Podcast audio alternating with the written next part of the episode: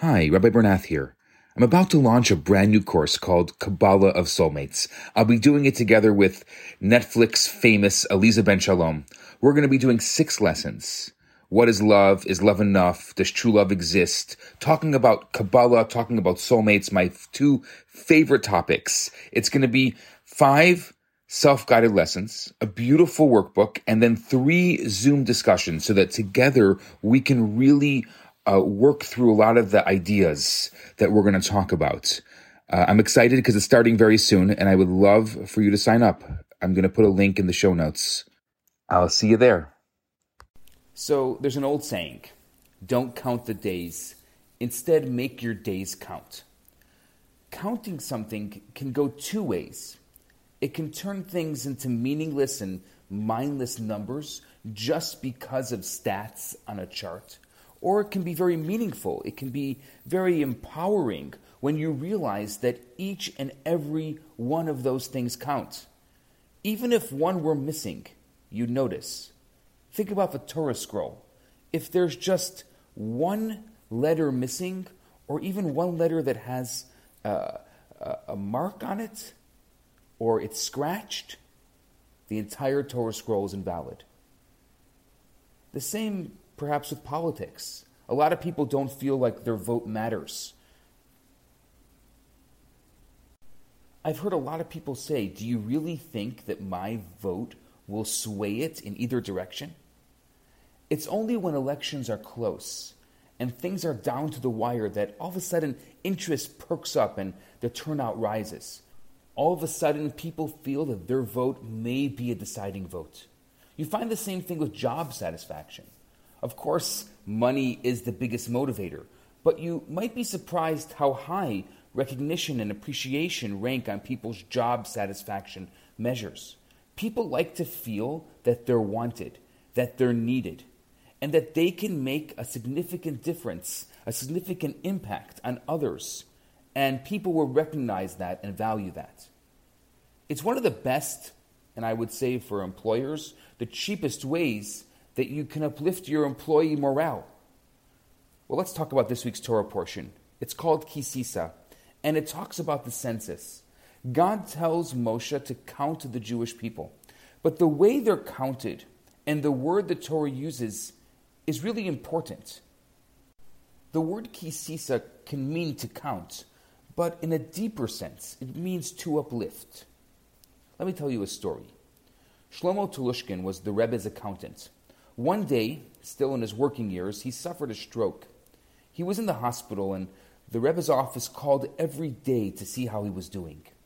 A few days later, after he regained consciousness, the Rebbe's office said that they had an accounting question. Maybe it was a tax question. Shlomo's son Joseph was a little taken aback. Come on, he thought. My father is still in recovery. He's still in the hospital. Couldn't this wait? But Shlomo the accountant, from his hospital bed, answered the question and told the Rebbe's office what needed to be done. Sometime later, Shlomo's son Joseph talked with the Rebbe's secretaries. What was so important about that accounting question? Couldn't it wait? My dad was in the hospital. He had a stroke. The Rebbe's secretary told him that they actually didn't have an accounting question, but the Rebbe told him to come up with some kind of question and to call the hospital and ask Shlomo. The question was bogus, it was made up. And then Joseph finally understood.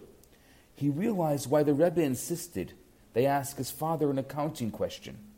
You see, his father must have been doubtful and worried in the hospital bed. Will I be able to go back to work? Will I be useful? Will I ever be needed again? And the Rebbe's office calling was one of the reassurance. Yes, he was needed.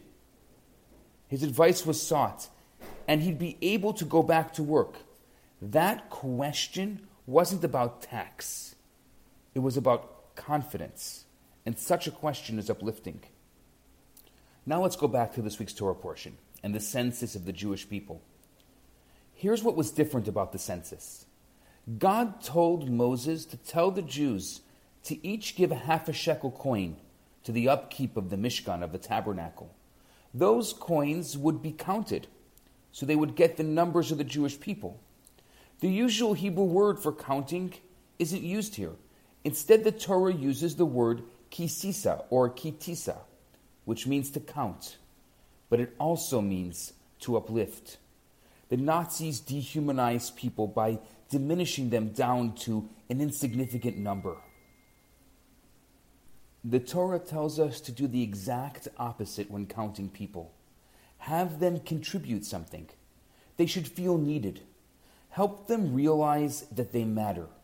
Making people feel like they count is one of the most uplifting things that you can do. I want you to think about all the people in your life.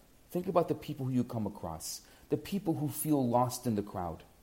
Some of you perhaps are in class with other people who feel lost, or you're at work with people who feel lost, or you're part of a community of people who feel lost. Often, and maybe sometimes, the person, the professor, the rabbi, the community leader has no idea who you are. You know how it feels when you feel like you're recognized, when you feel that your presence or your absence is felt, when you feel like you're making a difference? Possibly the Rebbe's most often quoted Rambam was that each person ought to always view the world in exact balance. Each deed, and hopefully a positive one, can tip the scale to make the difference. Think of the ways that you can make a difference, not just another number. More importantly, think of the ways that you can help those around you feel that they matter Show them that they are needed, that they are cherished, that they are wanted. Kisisa means to count and it means to uplift. Make people count is the most uplifting thing that you can do, both for you and for that person. Try it. I'm Rabbi Yisrael Bernath. Shabbat Shalom.